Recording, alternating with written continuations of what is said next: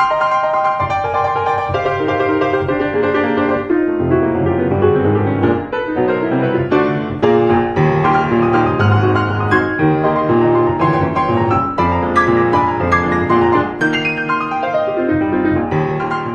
Καλώς ήρθατε στο Easy Greek Podcast, το podcast που σας μαθαίνει ελληνικά με καθημερινούς αυθεντικούς διαλόγους. Είμαι ο Δημήτρης και έχω μαζί μου από το Βέλγιο την...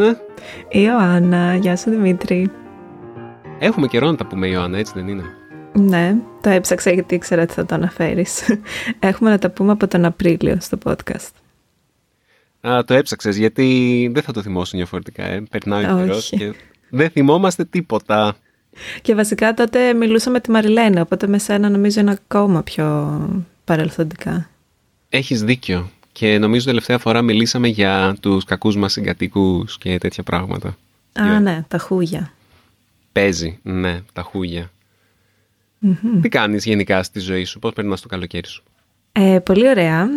Ε, κυρίως είμαι στις Βρυξέλλες, όπου μένω, αλλά πήγα στη Λέσβ στη Σάμο και στην Ικαρία τον Ιούνιο ε, που πέρασα υπέροχα.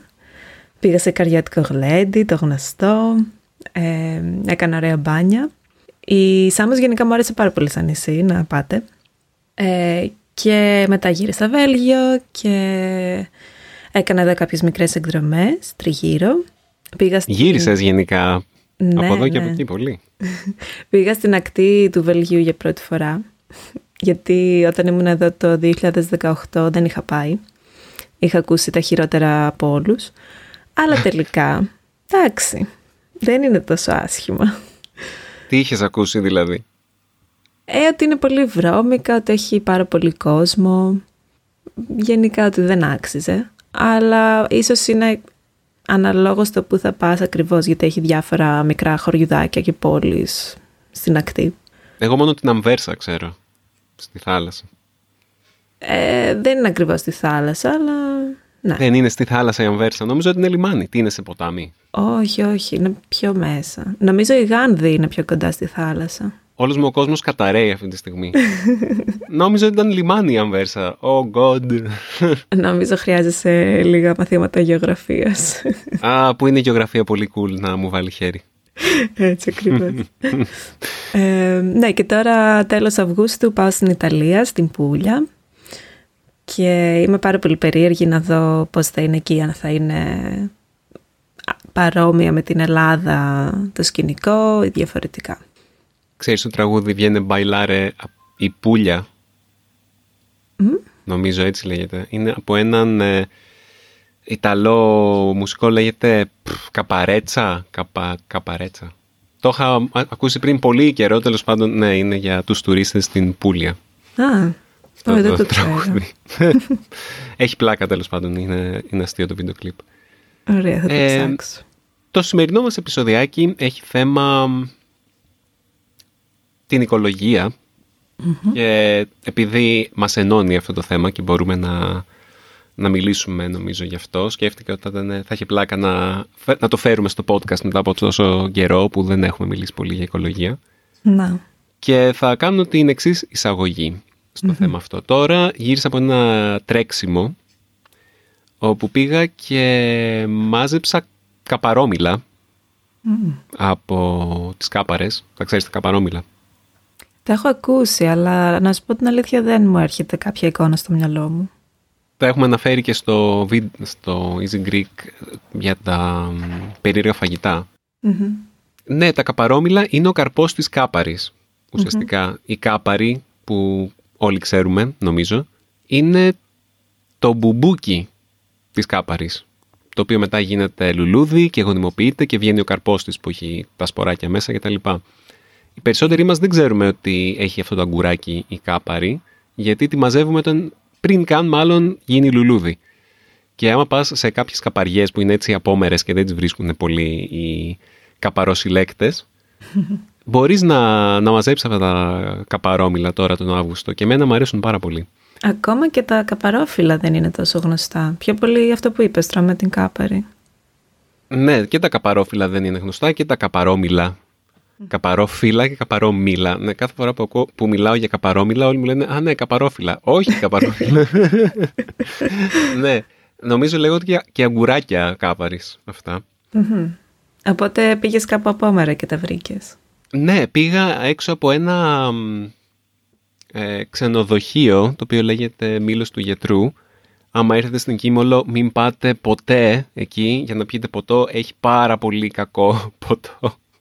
Έχει το χειρότερο ποτό που έχω πιει ποτέ και πάρα πολύ ακριβό και όλοι όσοι πηγαίνουν και όλοι όσοι ήμασταν μαζί στην ίδια παρέα ε, είπαν το ίδιο. Οπότε, ναι. Το καλό που είχε αυτό, έχει πάρα πολύ ωραία θέα εκεί στο λιμάνι και στο χωριό. Και έχει και μία καπαριά αρκετά μεγάλη απ' έξω που προφανώς οι καπαροσυλλέκτες δεν είχαν βρει. Και είχε κάποια καπαρόμιλα τα οποία ε, κατά τη διάρκεια του τρεξιματός μου έτσι έκανα ένα διάλειμμα και τα πήρα. Και το λέω αυτό μαζί με κάτι το οποίο είδα στο χωριό χτες στο χωριό της Κιμόλου που ήταν στην Πετική Χαρά έχει μία φυστικιά στο κέντρο της, ε, ε, του χωριού το mm κέντρο της πλατείας του χωριού όπου τώρα αυτόν τον καιρό τα φυστίκια είναι σχεδόν έτοιμα. Και τα παιδάκια... Τα μαζεύει ο κόσμος. Δεν ξέρω, γιατί δεν είναι 100% έτοιμα, το Σεπτέμβριο θα είναι. Φαντάζομαι όλο και κάποιος θα τα μαζεύει. Όπως μαζεύουν και, τα, και τις κάπαρες. Και ήταν ένα παιδάκι το οποίο ήταν. Παιδιά! Αυτά είναι καρπί! Τρώγονται! Ήτανε λες και, δεν, λες και για πρώτη φορά έβλεπε δέντρο που έχει φρούτα ή κάτι τέτοιο. Η συνειδητοποίηση ότι το φιστίκι έρχεται από ένα δέντρο. Ε, δεν ξέρω, αυτό μπορεί να είναι και κάτι που εγώ το ερμήνευσα αλλά είχε πάρα πολύ πλάκα. Τα, τα, τα μάζευε από το δέντρο και προσπαθούσε να τα ανοίξει και να τα φάει. Εντάξει, είναι δύσκολο γιατί μάλλον ακόμα είναι κλειστά τα περισσότερα τους. Δεν έχουν ανοίξει μέσα στο, στο φλούδι που έχουν τα φιστίκια στο δέντρο. Αλλά ναι, είχε πολύ ενδιαφέρον και σκεφτόμουν τα παιδάκια που μεγαλώνουν τώρα πόσο κοντά θα είναι στη φυση Βέβαια, οι οικολογικές συνήθειες είναι κάτι διαφορετικό από αυτό που τόση ώρα λέω. Είναι η, ας πούμε, η τροφοσυλλογή, αλλά ίσως να μην είναι και τόσο διαφορετικό. Εσύ τι κάνεις ε, στη ζωή σου γενικότερα, πώς είσαι κοντά στη φύση και πώς είσαι οικολόγος ε, γενικότερα; Ναι, νομίζω πρέπει να το κάνουμε τύπου ping-pong γιατί αλλιώς μπορώ να κάνω μονόλογο μόνη μου. Αλλά ήθελα να πω ότι υπάρχει μια σύνδεση σε αυτό που λες, διότι έχει να κάνει με το ότι βρίσκεις την τροφή μόνος σου ή ακόμα, ας πούμε, όχι ως παιδί, αλλά ως ενήλικας, ε, καλλιεργείς ε, τη δική σου τροφή, το οποίο είναι ένα από τα πιο οικολογικά πράγματα που μπορείς να κάνεις, ε, εγώ δυστυχώς δεν το κάνω αυτό σχεδόν καθόλου. Μόνο κάτι μυρωδικά και μπαχαρικά, βασικά όχι, πιο πολύ μυρωδικά προσπαθώ να έχω σπίτι. δεν είναι παντού εύκολο έτσι. Ναι, δεν είναι εύκολο.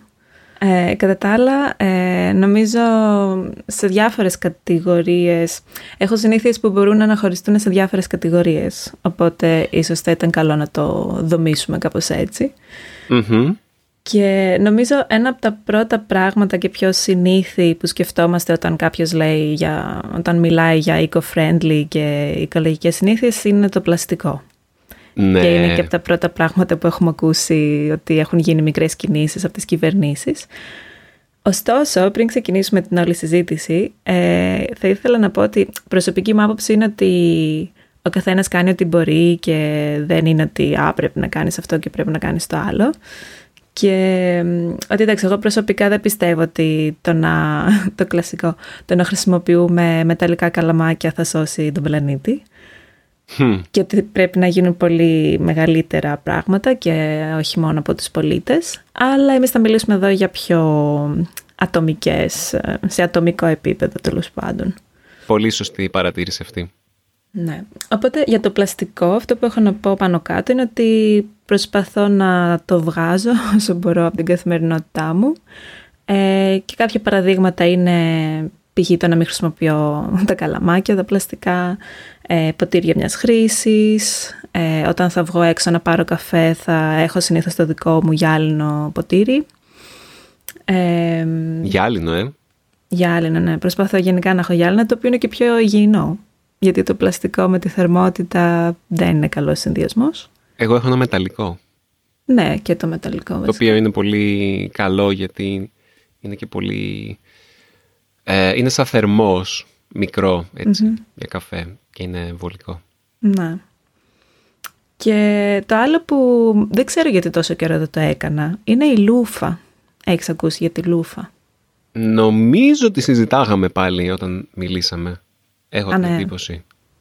Μπορεί, αλλά ξέρω είναι κάτι αντί για σφουγγαράκι στο νεροχύτη, έτσι δεν είναι, για να πλένεις τα πιάτα.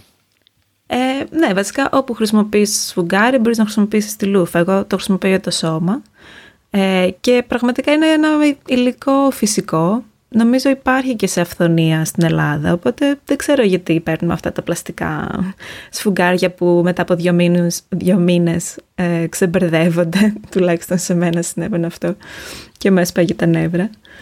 Οπότε, ναι, τώρα χρησιμοποιώ τη λούφα. Από τι φτιάχνεται η λούφα, τι είναι, από τι υλικό; Νομίζω είναι κάτι σαν κολοκύθι, ε, δηλαδή σαν λαχανικό, το οποίο έχει αυτό το σχήμα του κολοκυθιού και όταν ξηραίνε, αποξηραίνεται, βγαίνει από μέσα του η λούφα. Μπορούμε να βάλουμε μια φωτογραφία στις σημειώσεις της εκπομπής.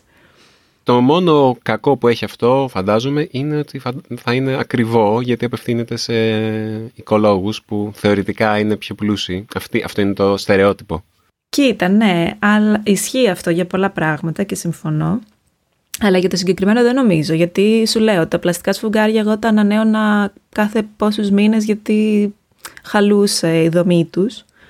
Ε, και αυτό ας πούμε... Υποτίθεται ότι πρέπει να τα, να τα αλλάζεις πολύ πιο τακτικά, γιατί μέσα σε δύο εβδομάδες λέει είναι γεμάτα βακτήρια και τέτοια και εγώ σκέφτομαι, μα καλά τι μας πειράζει, άμα αυτά τα βακτήρια δεν είναι βλαβερά, σιγά. Αλλά ναι, σου λένε, Α, πρέπει να τα αλλάζεις. Για το φυσικό προϊόν εννοείς. Όχι, για τα σφουγγαράκια. Ότι πρέπει να αλλάζεις φουγγαράκι για τα πιάτα κάθε δύο εβδομάδες το πολύ. Δεν ξέρω. Να. Μάλλον είναι κάτι το οποίο λένε αυτοί που φτιάχνουν τα σφουγγαράκια. Καλά, ναι. Ε, και σήμερα έβλεπα μια διαφήμιση για ένα σφουγγάρι που μπαίνει και στο πλυντήριο, οπότε μπορείς να το χρησιμοποιήσεις και δύο χρόνια. σφουγγάρι για τα πιάτα. Α, ναι, και εμείς είχαμε πάρει ένα τέτοιο κάποια στιγμή. Ναι, οπότε για να συνοψίσω σε αυτό, τέτοιες μικρές κινήσεις που βγάζουν το πλαστικό από την καθημερινότητα. Ε, ναι. Έχω να σου πω για το πλαστικό εδώ, ε, η Κίμολος και όλα τα νησιά του Αιγαίου. Ε, έχουμε φοβερό πρόβλημα γιατί ναι. δεν υπάρχει ανακύκλωση πλαστικού και σε, στην Κίμολο συγκεκριμένα το νερό δεν πίνεται τις βρύσεις, οπότε ε, παντού βλέπεις πλαστικά μπουκάλια νερού. Παντού, παντού, Και ειδικά τώρα το καλοκαίρι που πίνουμε και πολύ νερό, ο καθένας μας μπορεί να χρειάζεται και δύο μπουκάλια νερό μεγάλα την ημέρα. Ε, είναι πρόβλημα. Φαντάζομαι τώρα ένα νησί μεγαλύτερο από το Κίμολο τι σκουπίδια παράγει.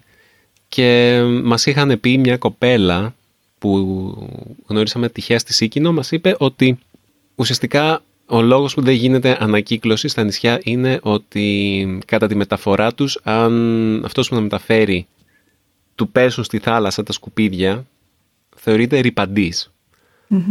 Και αυτός είναι ο λόγος που δεν αναλαμβάνει κανείς την διαχείριση της ανακύκλωσης στα νησιά. Τώρα δεν ξέρω αν αυτό ισχύει, αλλά ήθελα να το αναφέρω, γιατί... Ναι. Ναι, μια κοπέλα στην Κίμολο πέρυσι είχε προσπαθήσει να κάνει μια κίνηση να μαζέψει τα πλαστικά μπουκάλια από όλες τις επιχειρήσεις και τα λοιπά και κάτι έκανε και τα πούλησε μετά νομίζω και τα μπουκάλια και έβγαλε έτσι κάποια χρήματα από αυτό αλλά δεν ξανά εμφανίστηκε ε, φέτος οπότε ναι αυτό και κλείνω την παρένθεση. Ε, ναι, είναι τραγικό αυτό και εγώ το συνειδητοποίησα όταν ήρθα στην Κίμολο.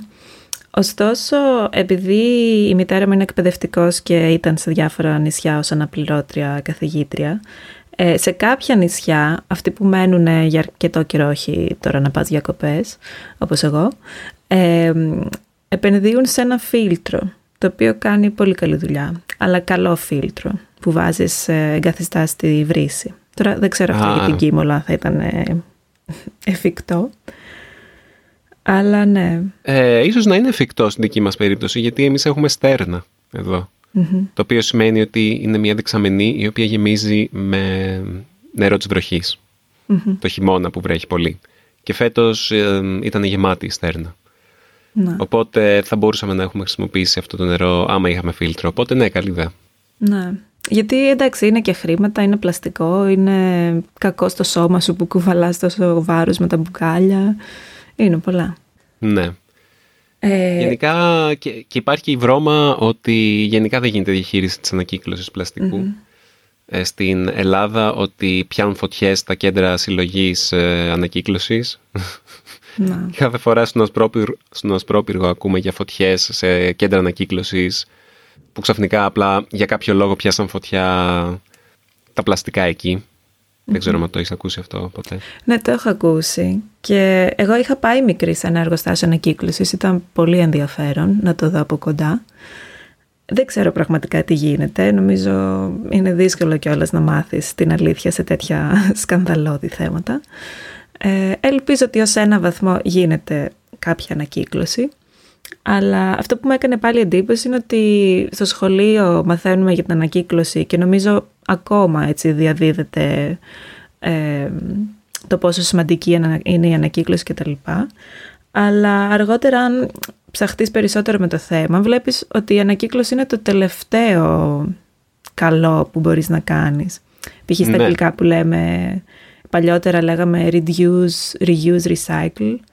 Τώρα νομίζω ναι. είναι reduce, ε, reuse, repair, recycle. Οπότε... Repurpose και τέτοια. Μπορείς να, δηλαδή να επαναχρησιμοποιήσεις, να επισκευάσεις, να μειώσεις αρχικά το τι καταναλώνεις και εν τέλει ό,τι καταναλώνεις να το ανακυκλώσεις. Ναι, το, νομίζω από όλα αυτά το πρώτο βήμα, το reduce, είναι αυτό που έχουμε το μεγαλύτερο Και είναι ίσως η πιο σημαντική ε, οικολογική συνήθεια που μπορούμε να έχουμε. Αλλά είναι και πιο δύσκολη γιατί δεν θα σου πει κανείς πώς να μειώσεις, με ποιους τρόπους να μειώσεις τον ε, αντίκτυπό σου ή τα αγαθά που αγοράζεις. Κάπως πρέπει να, τα, να την καταστήσεις ας πούμε. Τι θα κάνεις; Εσύ όταν ε, θέλεις να αγοράσεις κάτι, είτε είναι καινούριο μικρόφωνο, είτε είναι κάτι από το σούπερ μάρκετ, από το μανάβι, είτε δεν ξέρω, ένα καινούριο πλυντήριο. Ε, ναι.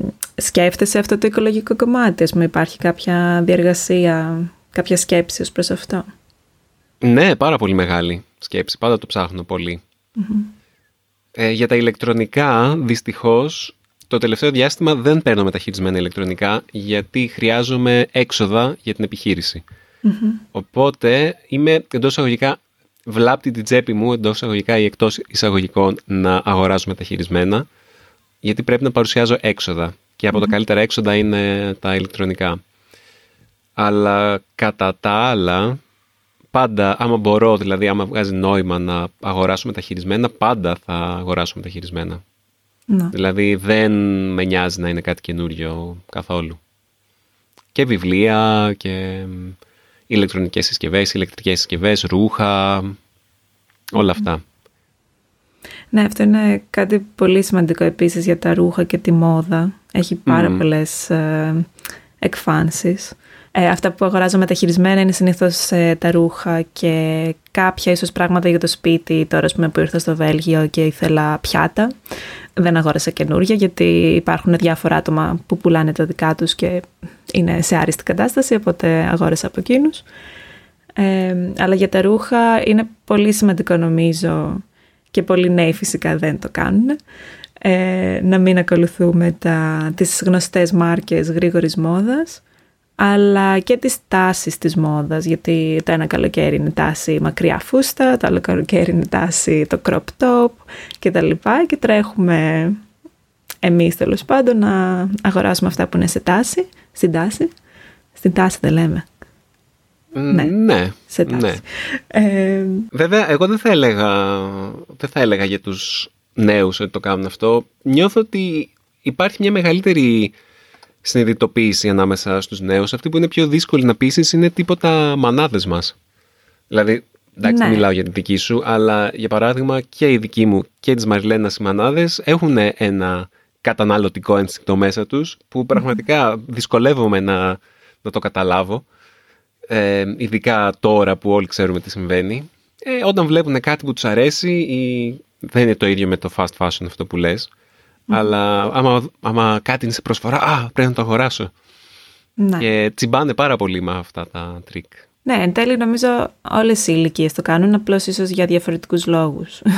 Σίγουρα αυτό που ναι. λες για τις μεγαλύτερες ηλικίες. Νομίζω για τις νεότερες είναι πιο πολύ το πώς θέλουν να δείξουν και τα καινούργια ρούχα κτλ. Που και εγώ τα έκανα όταν ήμουν μικρή, ok. Okay. Οπότε ναι. Ωστόσο, βλέπω παράλληλα πάρα πολλά νέα άτομα να έχουν ήδη μια οικολογική συνείδηση που σε εμάς δεν υπήρχε τόσο, έχω την εντύπωση, στο γυμνάσιο, στο λύκειο, το οποίο είναι ναι. θετικό, αισιόδοξο.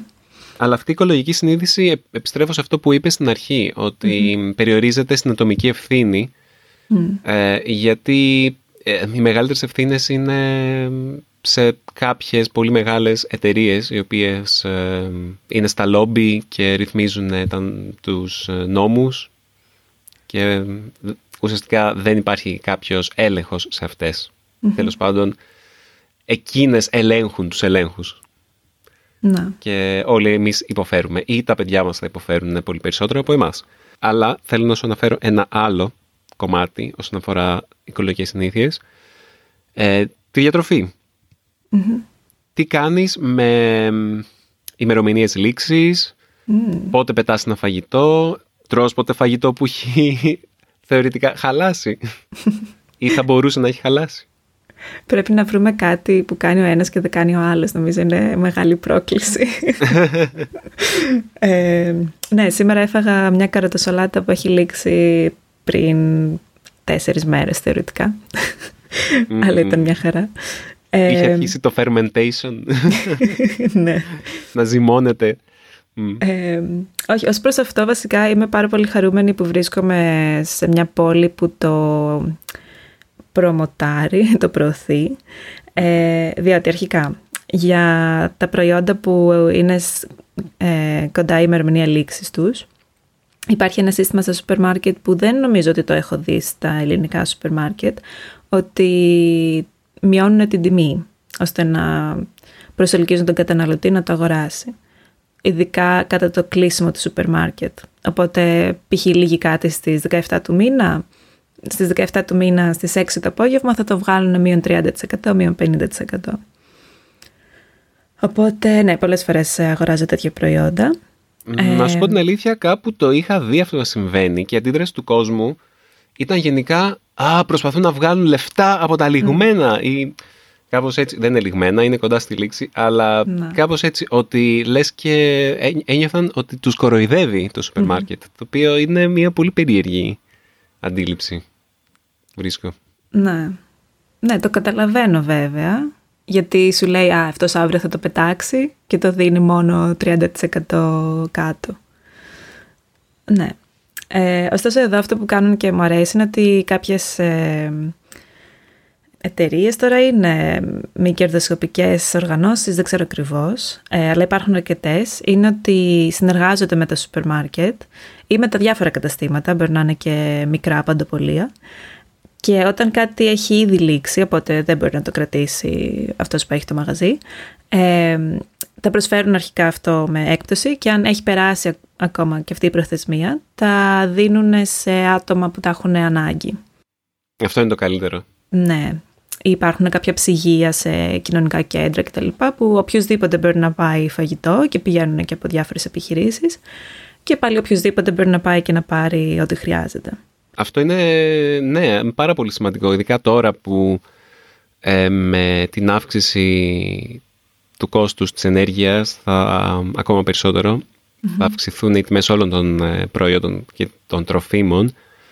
Ε, νομίζω από ανάγκη θα δούμε ότι δεν μας παίρνει να σπαταλάμε τόσο πολύ φαγητό ναι. και αυτές οι νοοτροπίες που δεν κοιτάζουν το φαγητό σαν κάτι το τελείως ευτελές και τελείως μία θεία της Μαριλένας όταν μαγειρεύει μια μέρα και τα πετάει.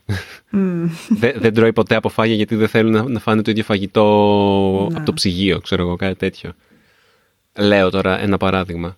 Κάτι τέτοια θα τα ξεχάσουμε από ανάγκη τελικά. Ίσως χρειάζεται Είναι στα αγγλικά μία necessity is the mother of invention, κάπως έτσι. Κάτι ναι. τέτοιο θα γίνει μάλλον. θα αναγκαστούμε να βρούμε τρόπους να τρώμε αυτά που έχουμε για περισσότερο χρονικό διάστημα. Ναι. Και πάλι νομίζω αν έχεις μεγαλώσει με μια νοοτροπία τέτοια είναι δύσκολο ακόμα και στην ανάγκη νομίζω πολλοί θα κρατήσουν την νοοτροπία και θα κόψουν από κάτι άλλο. Αλλά ναι, εντάξει, στην ε, έκτακτη περίπτωση φυσικά μπορούμε να αλλάξουμε το οτιδήποτε. Από μεταφορές, μεταφορές που είναι ένας ε, ναι. νευραλγικός τομέας της οικολογίας. Στις μεταφορές, εντάξει, είναι πανεύκολο για μένα. Δεν έχω δίπλωμα οδήγησης, δεν έχω αμάξι, οπότε είναι ότι πιο καλύτερο. Ό,τι καλύτερο. Ε, ναι, κυκλοφορώ με τα πόδια κυρίως. Ε, όταν έχω ποδήλατο με ποδήλατο και με μέσα μαζικής μεταφοράς. Τα οποία εδώ πέρα είναι και αρκετά εξελιγμένα, είναι με αέριο νομίζω. Ναι, ε, οπότε σε αυτόν τον τομέα μια χαρά. Εσύ και στην Αθήνα κιόλας. Με αέριο δεν είναι η καλύτερη στιγμή να έχεις αέριο στα μέσα μαζικής μεταφοράς, γενικά. Ε, στην Αθήνα, από τότε που μετακόμισα στον Πειραιά, κάπως είναι πιο δύσκολο να χρησιμοποιώ τα μέσα μαζικής μεταφοράς για να πηγαίνω στην αθηνα Και αυξάνεται πάρα πολύ ο χρόνος ε, κάθε διαδρομής μπορεί και να είναι διπλάσιος. Και γενικά με, όταν μεταφέρουμε τον baby επίσης δεν είναι πολύ εύκολο να τον έχουμε ναι. στο λεωφορείο, αλλά ίσως αυτό σιγά σιγά να πρέπει να το αλλάξουμε. Χρησιμοποιώ εγώ προσωπικά περισσότερο το αυτοκίνητο από θα ήθελα και κυρίως επειδή παίζει ο Babies, ε, είναι στην μέση ο Babies, αλλά και αυτό είναι κάτι στο μυαλό. Απλά αυτό, τα δρομολόγια στην Αθήνα είναι αρκετά αραιά και έχει ναι. πάρα πολύ κίνηση. Καλά, θα μου πεις αυτό. Δεν, ε, και με το αυτοκίνητο κίνηση έχει. Αλλά ναι, δεν με βολεύει, τι να πω. Κάποτε έπαιρνα πάρα πολλά μέσα μαζικής μεταφοράς. Τώρα παίρνω περισσότερο αυτοκίνητο, αλλά θα ήθελα να είναι διαφορετικά. Παίρνω ποδήλατο, πηγαίνω με το ποδήλατο όπου μπορώ, στον πειραιά. Ναι. ναι, όταν ε, είσαι εδώ στις χώρες του Βορρά και βλέπεις πόσο κάποιες πόλεις έχουν ε, ε προοδεύσει και αναπτυχθεί με βάση το ποδήλατο είναι wow. Αλλά όταν έχει δομηθεί μια πόλη ήδη με έναν τρόπο που δεν είναι φιλικός προς κάτι πιο οικολογικό, είναι πολύ πιο δύσκολο να αλλάξει κιόλας. Όχι εκατόρθωτο βέβαια, αλλά ναι. Για τέλος, ποια είναι μια, μια-δύο συνήθειες οικολογικές που θα ήθελες να κάνεις, αλλά δεν μπορείς να κάνεις; Σου φαίνεται δύσκολο. Ε, νομίζω μία από αυτές είναι αυτή με την οποία ξεκινήσαμε, ότι θα ήθελα πάρα πολύ να έχω ένα κήπο ε, με λαχανικά και φρούτα, γιατί μερικά είναι και πολύ εύκολο να τα καλλιεργήσεις εσύ και έχει να κάνει και με ένα άλλο θέμα το οποίο αγαπώ πάρα πολύ που είναι η παραδοσιακή σπόρη, όχι τα υβρίδια αυτά κτλ. Ε, και υπάρχουν και σύλλογοι που το προωθούν αυτό και είναι γενικά ένα παγκόσμιο... Το πελίτη. Θέμα, ναι. Το πελίτη. Ε, να το βάλουμε και αυτό στις σημειώσεις, είναι πολύ ενδιαφέρον. Ναι, ναι. Οπότε ναι, μακάρι κάποια στιγμή να έχω και τη γνώση, βασικά να αποκτήσω τη γνώση για να το κάνω αυτό, αλλά να έχω και ένα χώρο που μπορώ να το κάνω. Θα σε αφήσω να πεις εσύ ακόμα ένα για να σκεφτώ το δεύτερο. Αυτό δεν, δεν είναι συνήθεια. Αυτό είναι ολόκληρη αλλαγή του τρόπου ζωής σου όμως, έτσι. Εντάξει, είναι συνήθεια το ότι δεν θα πηγαίνεις να αγοράζεις απ' έξω και θα κάνεις τα δικά σου. Αλλά ναι, είναι μια μαζική αλλαγή θα έλεγα. Για μένα είναι η χρήση του αεροπλάνου. Είναι κάτι το οποίο θα ήθελα να μπορώ να μειώσω ε, σε έναν κόσμο που είναι τόσο ε, παγκοσμιοποιημένος και είναι τόσο εύκολο να ταξιδέψεις παντού και τα λοιπά. Ε, Το αεροπλάνο παραμένει ένα... Είναι ένας μονόδρομος για να ταξιδέψεις ουσιαστικά, αλλά είναι πάρα πολύ βλαβερό. Πάρα πολύ βλαβερό το αεροπλάνο και το ταξίδι με το αεροπλάνο. Αυτό θα ήθελα να έχω εναλλακτικές που να λειτουργούν καλά. Δυστυχώς είναι πολύ λίγες αυτές. Ε, θα ήθελα να υπάρχει ένα δίκτυο τρένων ή πλοίων, κάτι που να μπορώ να πηγαίνω με πλοίο κάπου μακριά, αλλά δεν γίνεται. Δυστυχώς. Ε, ναι, σειρά σου. Ε, Δεν μου έρχεται κάτι τώρα έτσι πολύ. Νομίζω ένα θέμα επίσης που άρχισε να κυκλοφορεί τώρα, δεν ξέρω αν θέλω, σίγουρα μου έχει περάσει πολλές φορές στο μυαλό, είναι τα προϊόντα τα γυναικεία για την περίοδο. Τα οποία αν το σκεφτείς έχουν σχεδόν όλο πλαστικό πλέον. Βασικά όχι ah. έχουν πλαστικό. Και ναι, δεν είναι... έχω μπει στις σκέψεις, υπάρχουν επαναχρησιμοποιούμενες σερβιέτες, ας πούμε, κτλ. Τα οποία κάποια στιγμή θέλω να κάνω και εγώ την αλλαγή, αλλά ναι, ακόμα δεν. Εγώ θα έλεγα κάτι πολύ παρόμοιο, είναι οι πάνες του μικρού.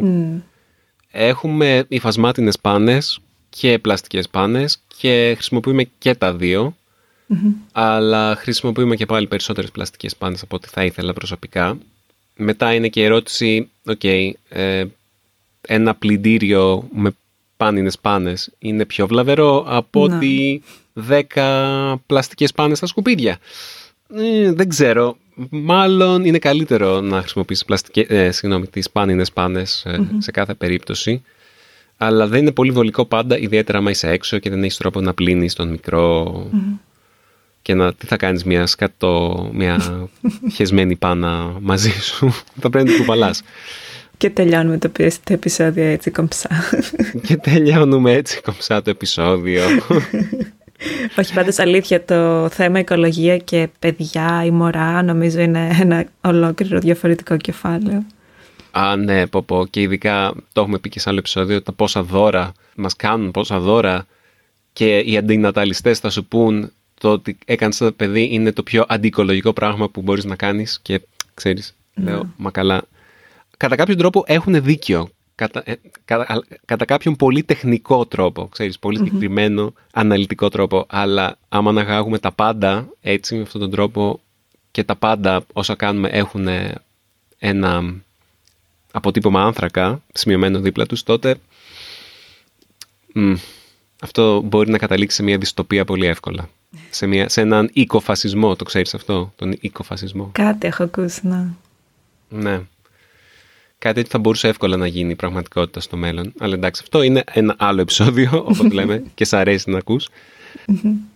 Οπότε ναι, στείλτε μας κι εσείς ε, τα ηχητικά σας μηνύματα ή τα email σας με τις δικές σας ιδέες και τι κάνετε εσείς για να είσαστε πιο οικολόγοι, να μας δώσετε και εμάς ε, ιδέες και περισσότερα ενάυσματα και κίνητρα για να αλλάξουμε τις ζωές μας. Θα έχω μεγάλη περιέργεια να δω τι μπορεί να μας στείλετε.